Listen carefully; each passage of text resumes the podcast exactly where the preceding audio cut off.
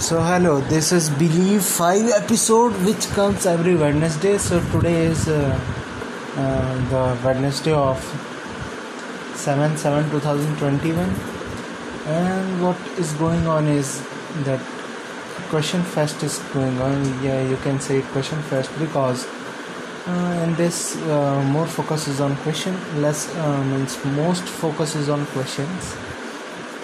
So yes and if it's worked out as it has to work out pretty well and if it's work out pretty well then six subjects will be stronger.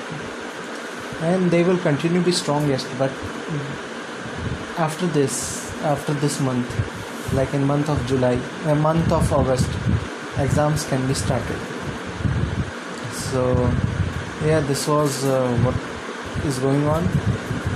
So believe 5 signing off. 7 7 2021 thank you